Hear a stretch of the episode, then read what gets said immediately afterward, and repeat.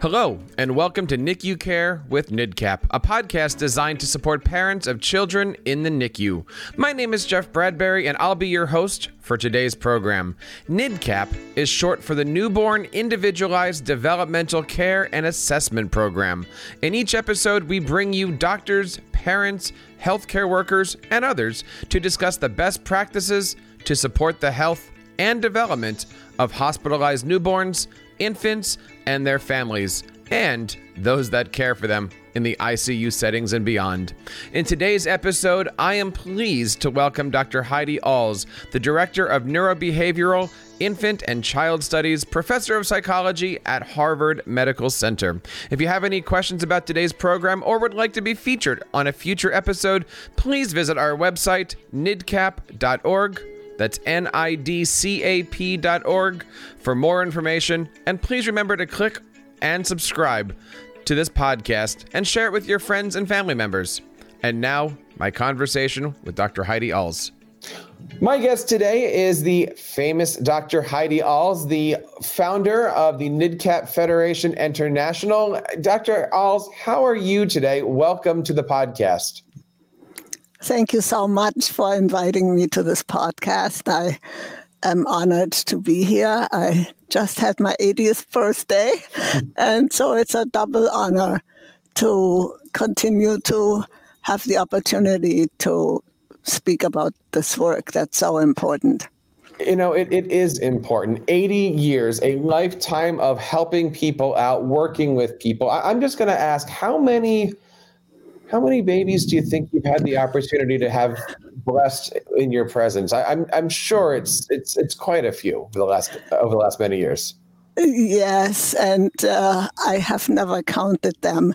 I think the most important aspect of it is how many colleagues uh, and others there are out there in the world who each meet and support so many other families. So my part is a little part, and mm-hmm. the, the bigger group uh, really is doing, at, you know, by now certainly the front line of the work, and new people are coming up through the ranks who are training other people. And parents have taken over a lot of the advocacy for their own child and the children yet to be born to other parents. You know, I think everybody who has had a child in the NICU certainly has been either directly or indirectly um, influenced by the work that you and your teams have done over the last couple years. I want to talk a little bit today about the work you've done, the work you're doing. Let's just kind of jump all the way back. How did you get into medicine? How did you get interested yeah. in working with young children? And and to talk t- take us all the way back to the beginning. Yes, where is the beginning? uh, uh, the beginning, from a more global perspective, probably is my interest throughout my childhood and my studies in the individuality of children, of people in general what makes them the people they are and what all influence that and how much are they themselves contributing to how they move forward. I was a school teacher in Germany and I learned third grade, all boys. I learned immediately how ill equipped I was to understand each one of them. And they taught me that for each child, the interactions and the support does best when it's tailored to this child, when I understand the child. And uh, from there, I got more and more fascinated to learn more about that and studied psychology eventually here in the United States and had always all along the good fortune to meet inspirational uh, teachers and professors who helped me on the course to understand newborns. My own son helped me, of course, also, and that tied right into the story.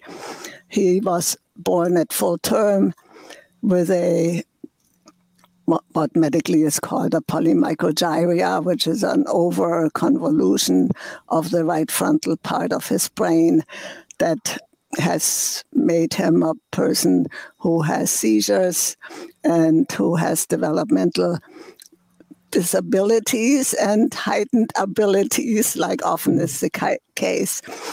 From early on, he taught me what my ideas were in how to raise him was essentially irrelevant, but what his ideas were in how I could best support him was what was key.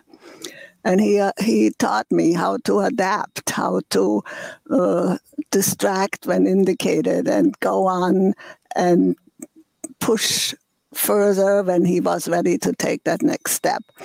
And he still teaches me. He's in his 50s and you know, life goes on and we learn from one another and support one another.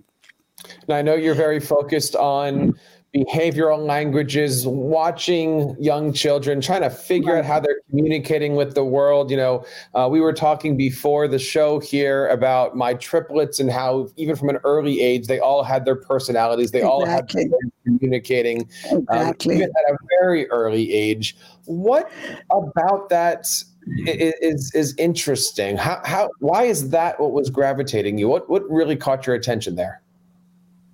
What caught my attention in terms of babies born early when I saw the early ones in the in 1970 or 69 at the University of Pennsylvania, these babies, yes, needed medical support. They mainly were looking for, if you will, support to their breathing that they couldn't do. Yet they said so much more. And they said, I need my I want my hands to my mouth. I want to curl up. When they would get stretched out so they could get intubated, uh, breathed for, they would arch against the adult. And they were pretty outspoken that this was overwhelming them and it was interfering with their own competencies as a at that time 27 28 week baby mm-hmm. when i when i from a behavioral observation perspective i was a graduate student at the time when i brought this up to one of the neonatologists, one of the pediatricians who had really allowed me to, invited me to come into this unit, Maria Delivoria, who just passed away, which is a big loss for neonatology and, and, and for me. Uh, uh, she said, you may be right, but we don't know enough how to keep them alive. So you do your observing and you help us down the line when we are through the phase of having to worry so much to sustain their lives, uh, how we might be doing it better. I, I, always figured let's do it with the baby instead of like o- overriding the baby. And that challenge, keep observing, keep helping articulate what these babies are all about really influenced me greatly. And then in, once I work, once I started formal observations in the nursery, I mean, I, I first learned that parents were told when the baby goes home, now he's fine, treat him like any other baby, mm-hmm. what, whatever that means. And, and I could tell in their eyes they knew that was just assurance to them. Their baby wasn't like their full term child at home. Their full term child never had gone through these phases. Right. So the idea of catch up was off, the, off target. They were on a different path, each baby on his or her own path. And how to help figure that out. First, I studied that they are indeed different when they are at the same comparable ages post expected due date. Uh, how can we help them to not get off offline, off their hoped for uh, track? In the nursery, yeah. so much appeared to have to happen to support their lung function, to support their nutrition. And much of it was completely foreign to these fetuses, babies in the mm-hmm. womb. That's who they are. And they're suddenly outside and have to grapple with that loss of the mother, the nutrition, the warmth, the endocrine function, the hormonal cycles, and the diurnal rhythms. They don't have it anymore. So we are so NICUs are, are so much advanced now, yet are still so primitive compared to the well functioning womb. And to bridge that gap, I found it very important to understand the baby as best as we can to support coming back to base. When overwhelmed, helping close it down, help it soften back, help it help that baby, that brain, uh, have the time to build the best connectivities that the baby could, given that there is this difference of a NICU. So, so let's jump back to the 70s for a second. And, and, and, again, we were talking a little bit about this before we started the recording here. My my triplets were born at 25 weeks. Back in the 70s, um, I don't see that that would have been possible. What what back in the 70s and 80s, be, before the technology boom really hit, and, and hospitals, of course, transformed for, you know because of the technology. At what gestation age was it feasible to say baby would have survived, baby wouldn't survive? I'm not, I'm not even going to say babies at this point, just one single child. Like, what was that cutoff point? Because now it's 25 weeks with my kids. I think you can even go down to 22, 23 weeks, depending on optimal situations. But what, what was it back then? I mean, when when I had that opportunity at the University of Pennsylvania, 27 weeks was a very early baby. Mm-hmm. 28 weeks, the the baby could be helped. I mm-hmm. don't have the survival figures in my head. There are no doubt papers that uh, document that carefully. Yet to us, to the doctors, and to the behavioral observer, these seemed very small, very immature babies. And even the lung function was so hard to support. It's still a challenge, yet there are so many more options. Same with nutrition. How do you bring it to an immature body and brain to to integrate such external inputs that are essential to the survival of this child. Mm-hmm. And, you know, it, to me, I never have had to put a line in a tiny, tiny vein.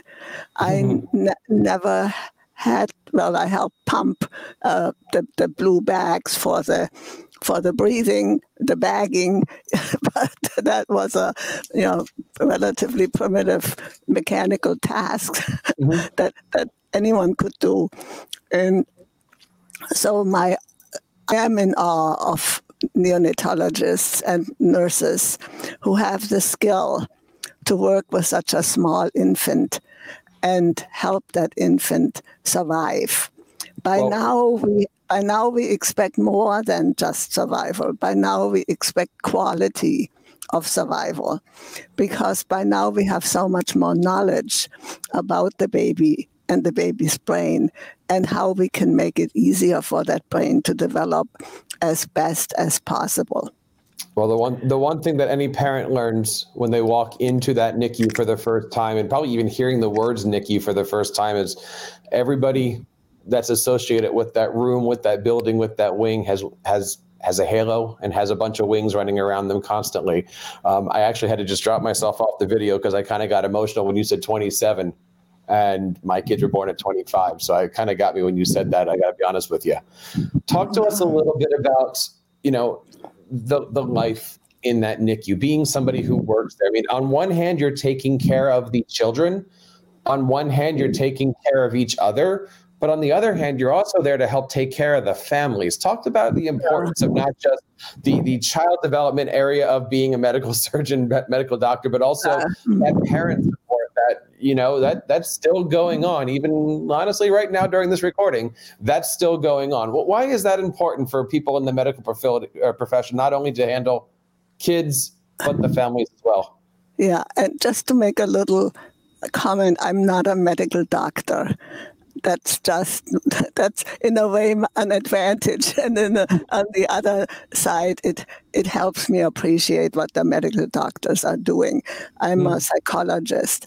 And in in just in observing i learned quickly that a nurse at the bedside would love to stay with this baby as she's just tucked the baby onto the side and helped the baby calm down the breathing and gradually go down back into sleep. Now the alarm of the other baby that she's in that she cares for rings, and she has to go over there.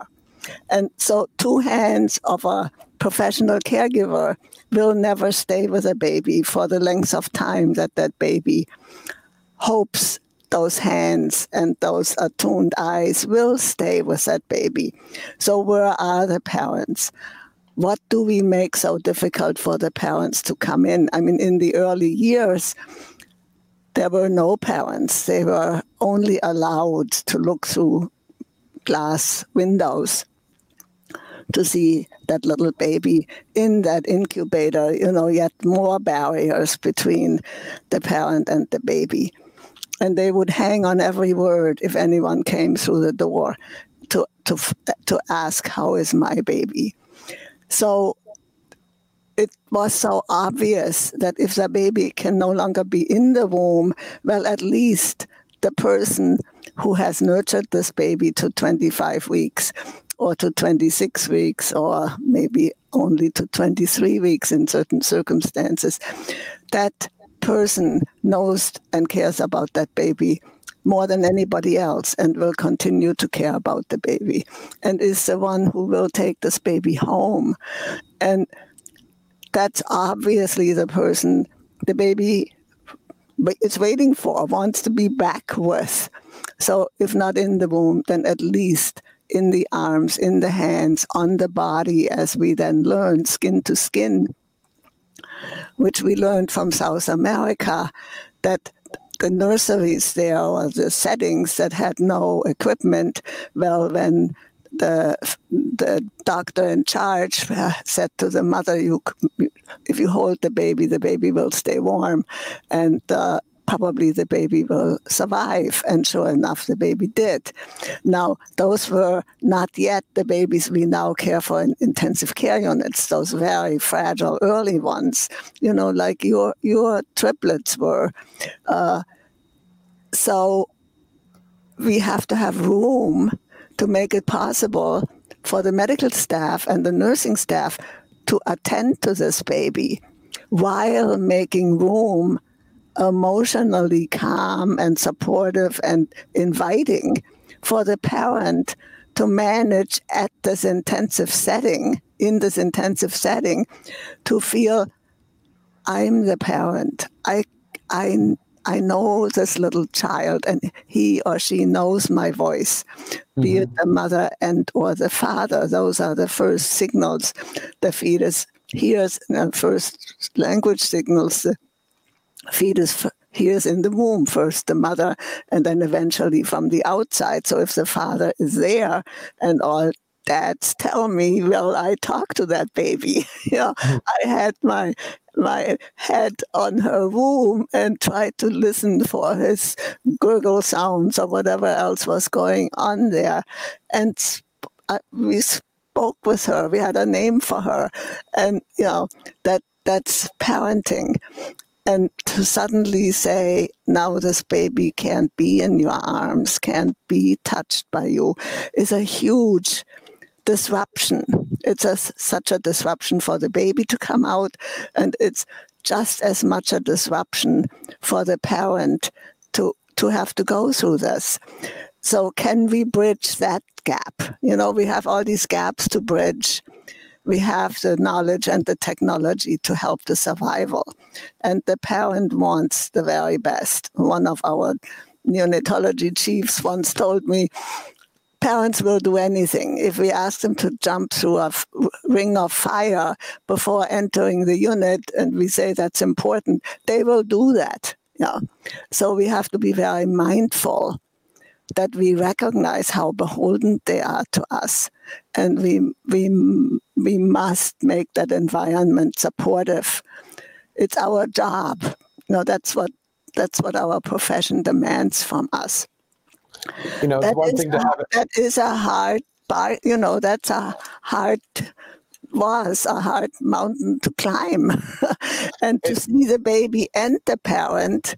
You know that now then we go to family-centered care without regard of the baby. That was one of the swings that we have tried to overcome. Our focus initially was on the baby, uh, of course, assuming the parent will be there. Yet the parent wasn't, so the parent has to be brought in. Yet the baby is the reason why the parent is there. Yeah. So we have to learn to understand both to help them be the best together. Yeah.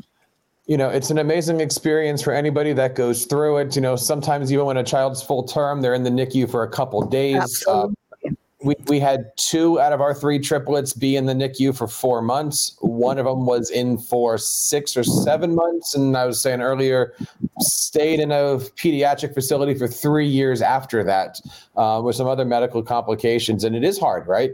G- going in there and saying, okay, you're free to leave the hospital and go home, but the reason you're here is going to stay here for a little bit. Right. Um, four months in some cases, right? right. It's it's, amazing. It, it's a lot of trust. It's a lot yes. of it's a lot of education, and it's a lot yes. of knowing that the people who are in there, um, they're there to help you. They're there to help you and your family. Yes, and I think that trust is what the baby has in us, mm-hmm. and that's what the the the parents inevitably have in the caregivers they have no choice mm-hmm. and you know when when parents get angry in a unit it's so understandable yeah it's so much stress and they see their baby now that we they are able, you know now that they can be there so much more and longer they know the difference in in caregivers. They know the difference in hands, in how their baby is moved, and how their baby is spoken to, and what that face of the caregiver tells them. And they get anxious and angry if that's not the care that they know their baby thrives with. Mm-hmm. So then the support to the staff is so important to understand that. Yeah. And it's easy to become defensive and you get into these altercations between staff and some parents. And parents say, once you are known as a difficult parent, you can never live that label down, no matter what you do. And that's a, a challenge we have in a, in a hospital setting in staff support. So it's baby support, parent support, and staff support. And that's critical.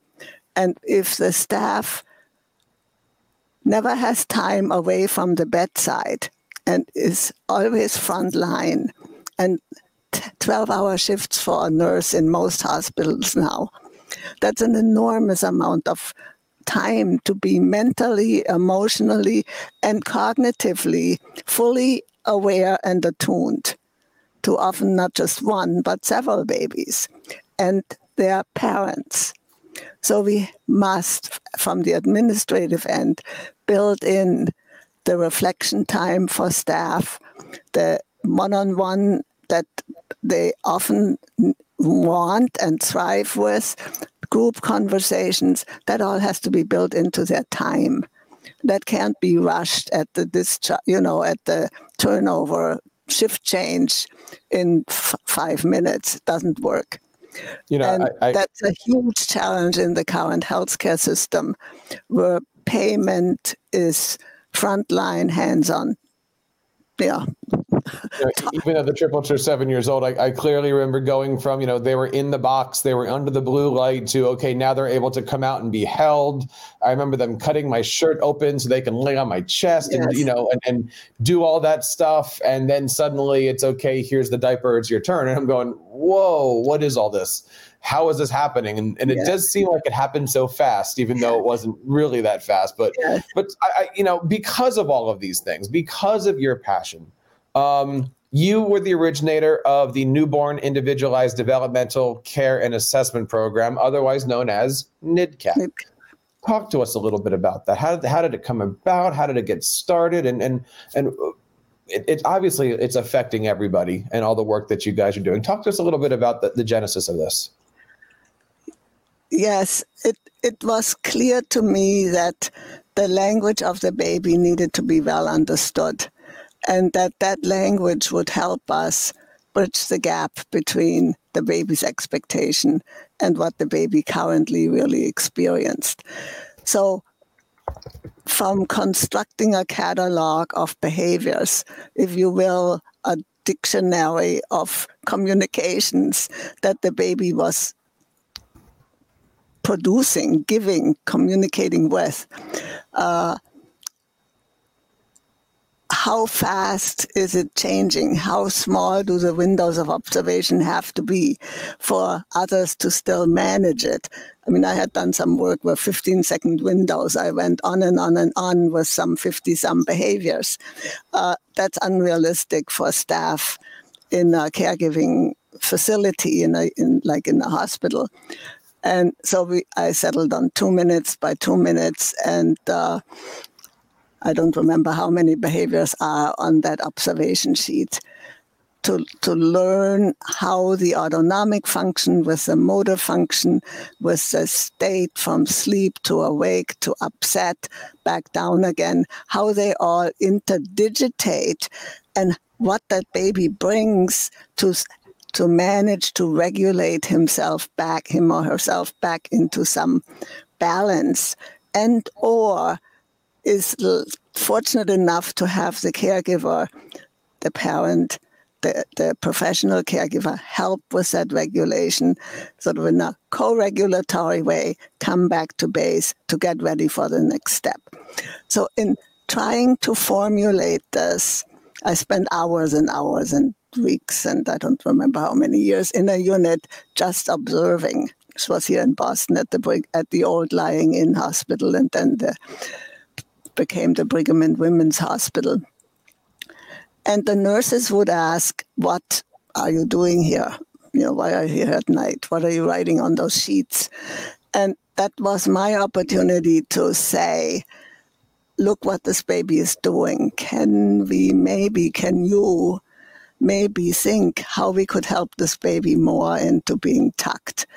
How we might help that baby not have that much light on his or her face. And so Gretchen Lawhon was one of the first per- persons, people who was very interested in this and who helped me translate what I observed, what the baby seemed to be saying, into can we answer this baby? Can we respond in a supportive fashion to help this baby do better and get ready for his or her own next step more easily. And the nurses were creative. You know, they a good a number of them, a core group of them, uh, took this and modified the the setting in the incubator, helped get them from the warming tables where they were exposed to a big open room faster into the incubator started to help them have a cover over the naked skin to make the skin feel more soothed, and so on and so forth, and helped them, held them, tucked them together before even beginning to feed, and gradually include the parent. You know? And so that the, the keep the parent out there dropped away. We need the parent. There's not enough hands of us. And so these were the early experiments. Is this safe? And we had to do a study. We did a study. One of the neonatologists, Liz Brown, was very interested. She saw that these babies breathed more easily and not as many got severe lung disease, although we had no documentation at the time. And she encouraged me, let's get a grant and study it. And you know, her super, her boss at the time said, first I have to know it's safe mm-hmm. because I don't quite know what you guys are all talking about. I need to see the chest of the baby. I need to see the baby naked on the bed, on the back, so I can see the, the breathing pattern. And the nurses said, we know how to read the baby. We see it on the monitor. We see the baby's behavior. Trust us. And so we got a grant from the Hood Foundation here in Massachusetts and uh, outside of Boston an MD had could only be the PI. So Liz, the neonatologist, Liz Brown said, "I'll be the PI. You write the you write the grant, and we'll look phase one. You observe." And we, we, we leave the care, the care always is. And phase two, the the information we glean from observing that you glean from your observations, we attempt to utilize to support the baby in all care actions and between care actions to the best of our ability. So we did that, and not only was it safe, it was a small study, forget eight and eight or something like that. Uh, yet it, it showed not only was it safe, but their breathing was better. They, are, they came off the ventilator faster. And you know, this drew the attention of the f- physicians who were, you know, watching, is this really safe what they are doing? You know, covering the incubator, well, how in the world can we see the baby in there? Mm-hmm.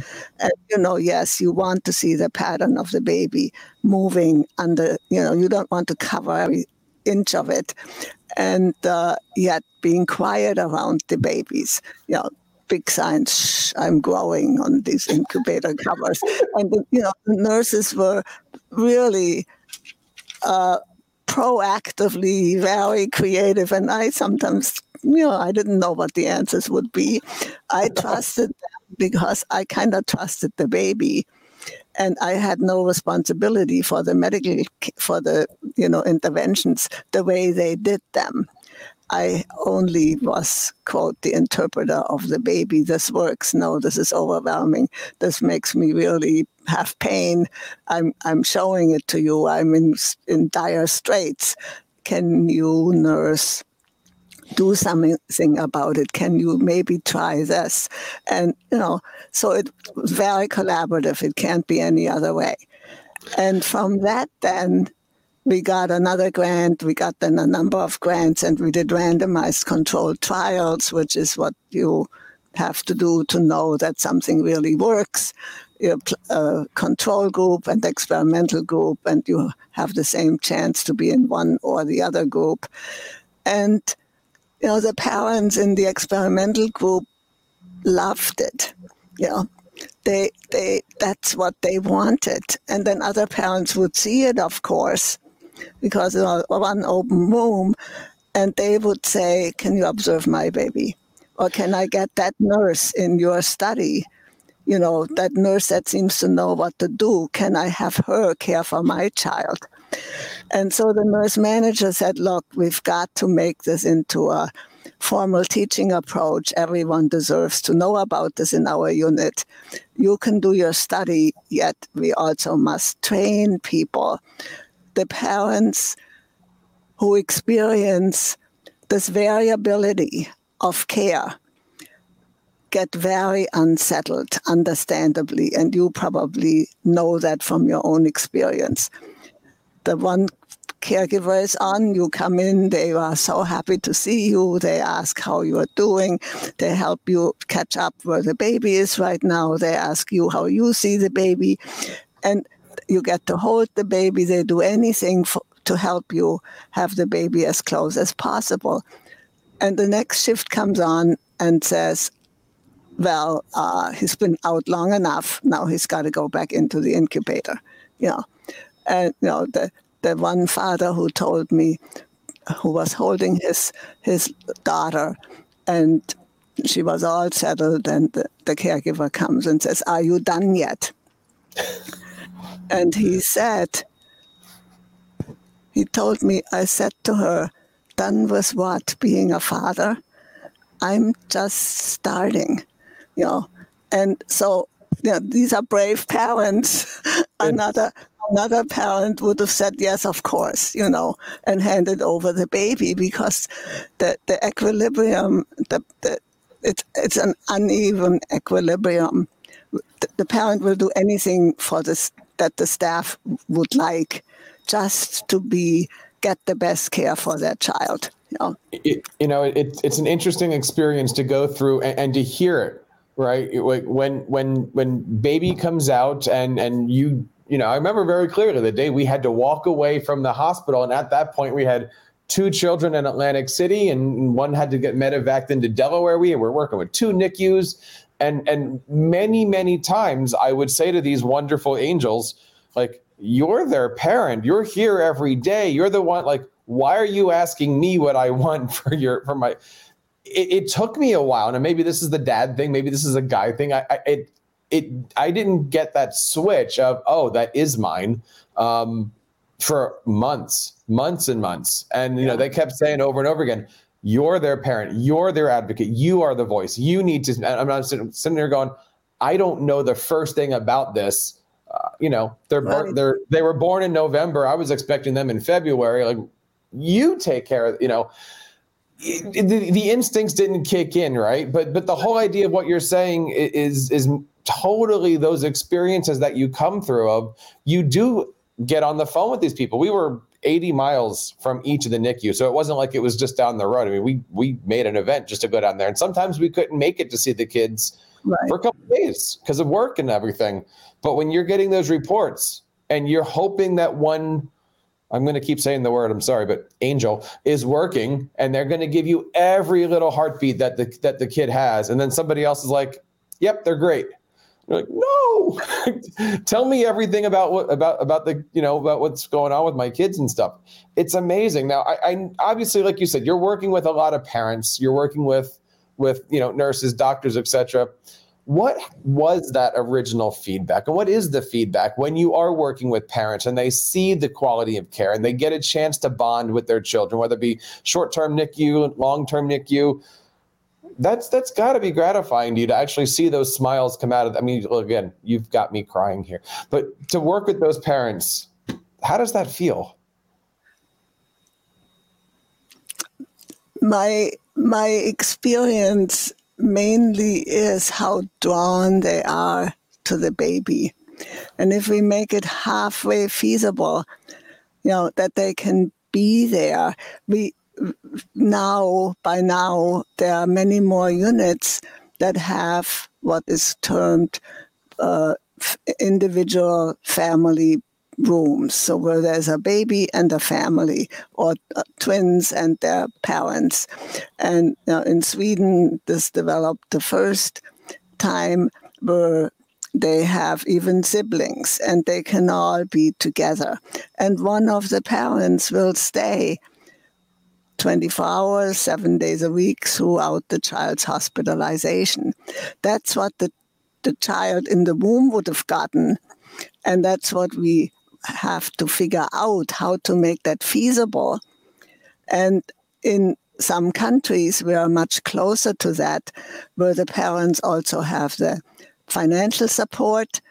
That that is still their pregnancy. They get supported during it uh, for their loss of work and you know their housing. If one parent in the unit uh, turns it to the the mother turns it to the dad or the grandfather or a, a, friend that they trust who will be in that child's life down the line also, uh, then that parent wants to have a rest, be in their own bed, take take a shower, uh, check in with their other children, and in order to make that possible, it's, it's it is a systems change and it's a political change. What do we see as health care? are we supporting the best health of the people or are we fixing little deficits and hope it'll all work out? So the emotional cost to parents when with their child versus when away from their child and intermittently returning to the child is a huge cost. You know, just think of something as simple as breastfeeding your baby. You have to be there to have the body and the breast there. Well, for that, you need 24 hour access to that breast. So even if the child is fed by gavage, being on the breast, being on the body, smelling the whole gestalt of the mother's body and that milk uh, is a much more supportive environment for learning to feed, for becoming a, a, an efficient intaker of milk, that that baby likely will go home fully breastfeeding. There are some units that have actually accomplished that. And there are other units where from the beginning the word is it's much easier to give her the bottle. Oh, she's allergic to your breast milk. Well, she may be allergic to the, supplements that are also given. So we, we have to really be honest with all the barriers we inadvertently put between the parent and the, the baby. And no doubt it's scary to see a little 500, 600 gram child, and that is your child. Yet imagine if from the delivery room on, you and your wife and the three children could be transported together wherever you are going to end up, wherever they are going to end up. In your case, uh, another unit, uh, the third unit, out of town, completely different town, uh, you know, that's a hard call. How do you manage that? Two parents are clearly not enough. So are there other are there other support people who could jump in? Sometimes they are not. And then we are in a really in a much harder place that we need to recognize, yeah, and need to acknowledge. So the the the less separation from coming out to being in a specialty setting.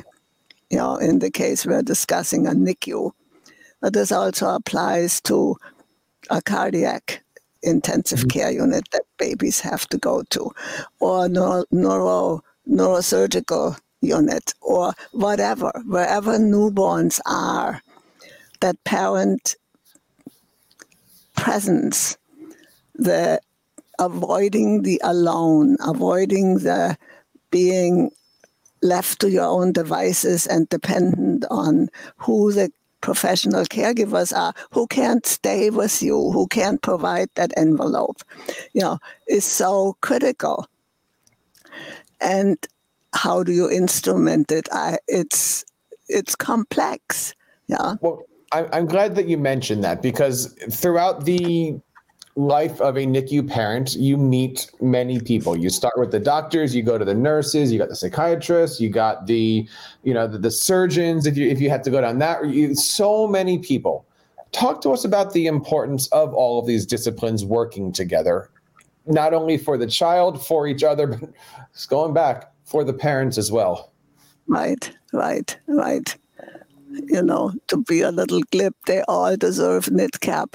They all deserve to be understood from their backgrounds, from their specialty training, from their specialty competence as whole human beings that are that have chosen to work in this arena. So how can they complement one another? How can we help them be as supportive of one another as a team with the parents, the family, uh, and that that that particular child.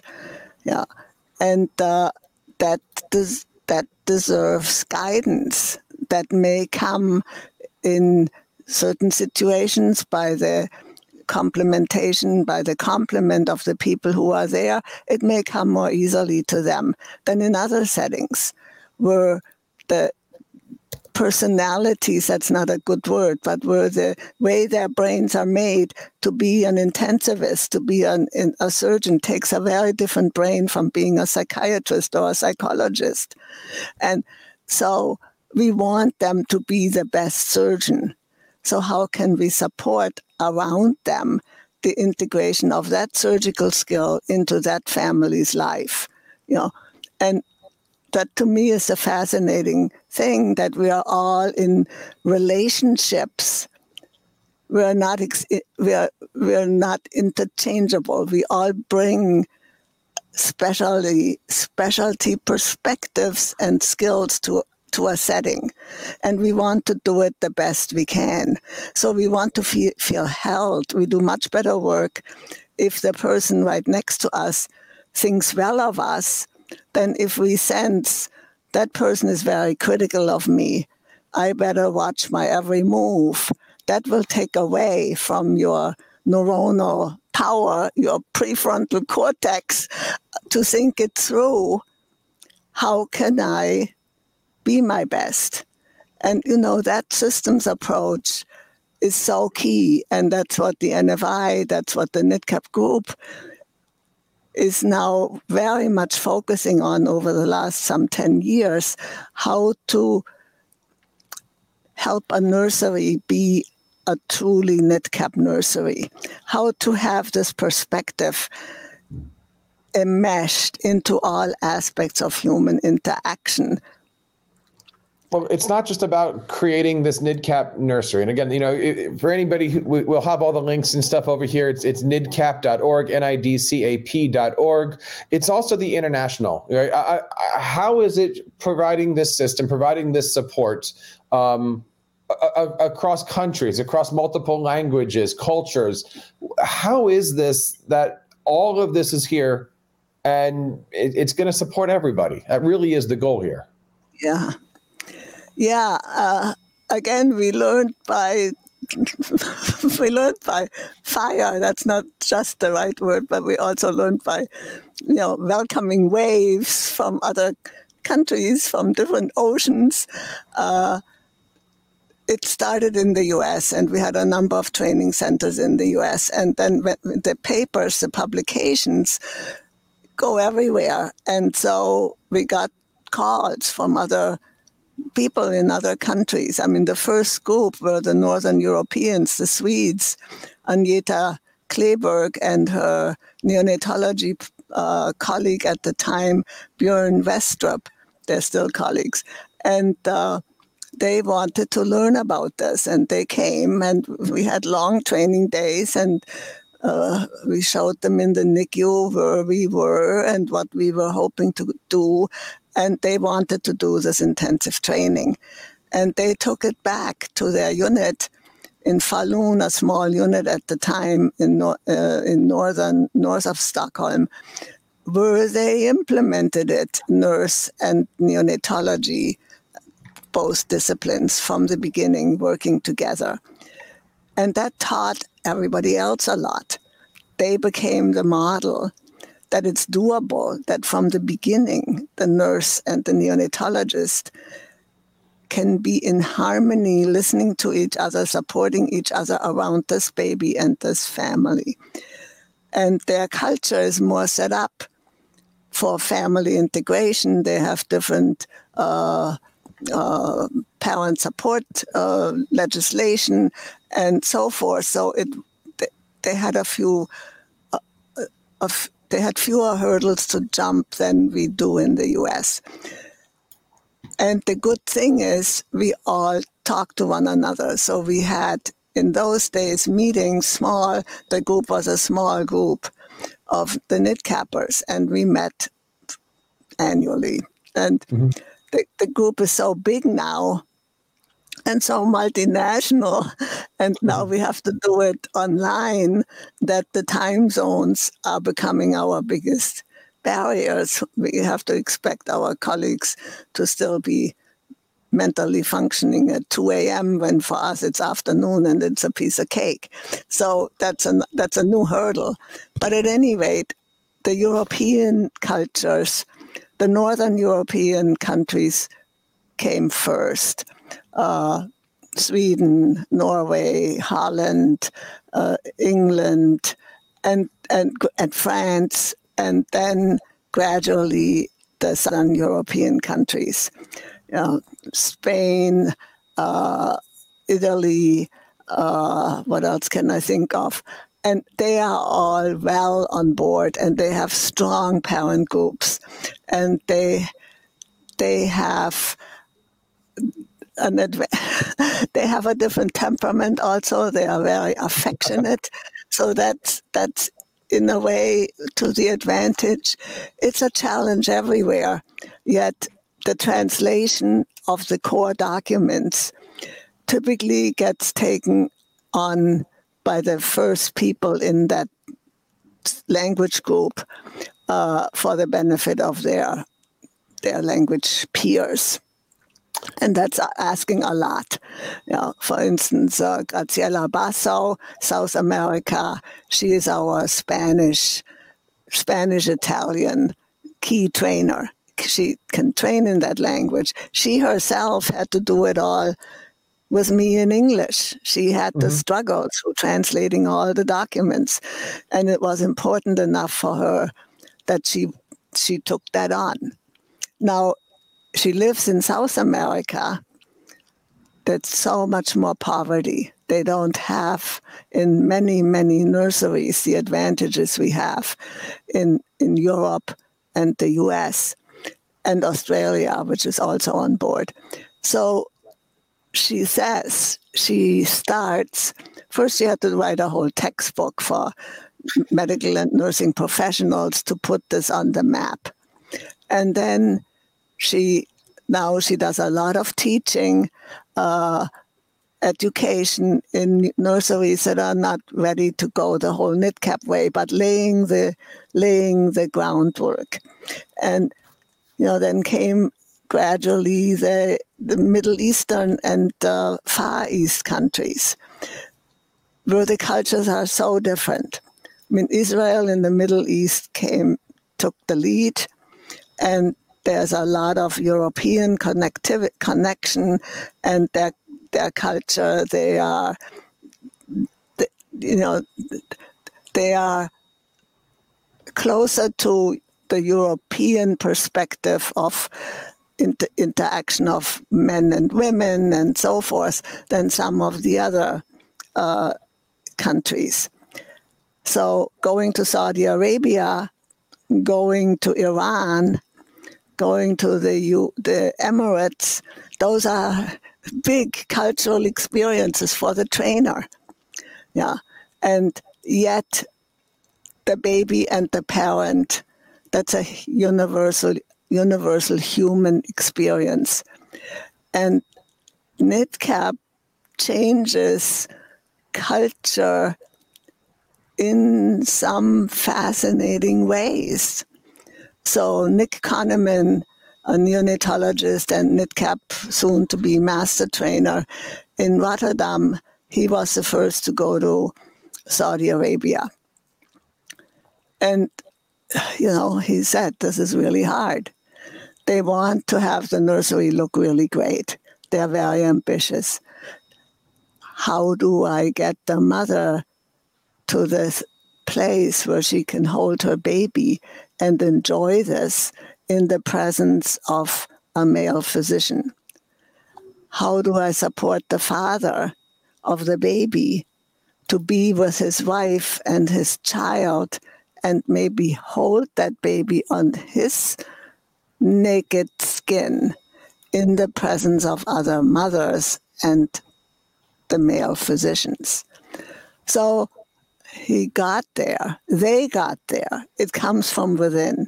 It comes from within that, you know, desperate desire to be with their child, especially a fragile child that tells you, I need you, mom. I want you to stay. I want to be held. And uh, it changes. Yeah. I never was in Saudi Arabia. I've been, I've done a lot of work in, in Iran similarly.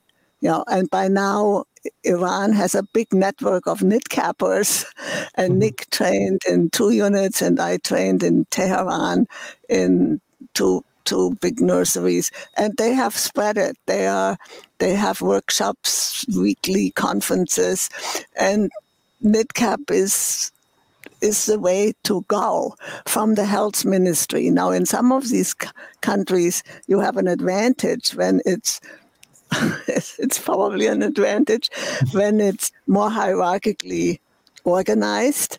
If the Ministry of Health says this is the standard we want to achieve for everyone, then that gets accepted more quickly. How it gets implemented is the trick. It can't be just another protocol that we now do we put the baby on the chest at such and such an angle for so many minutes. That's not. You know? And so then the trained people have to be involved to help in nurseries.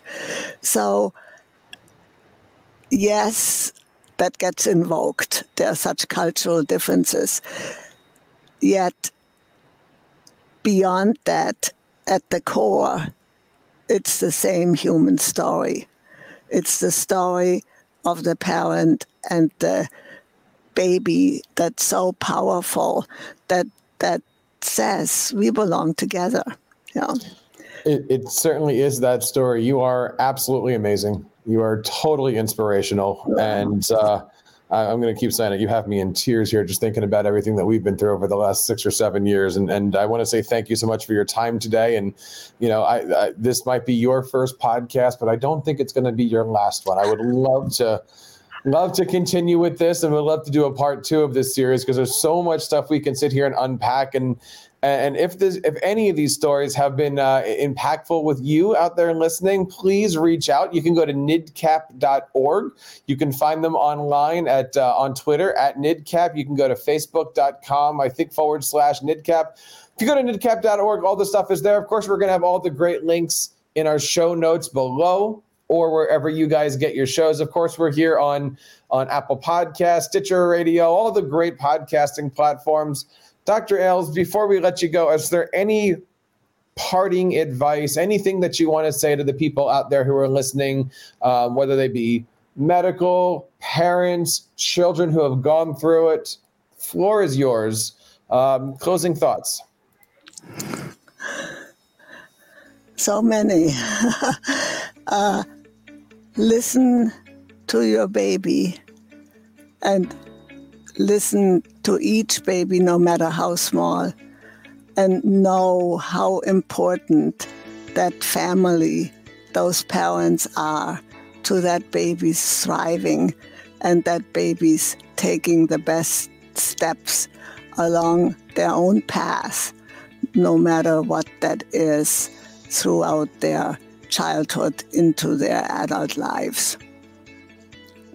You make a difference.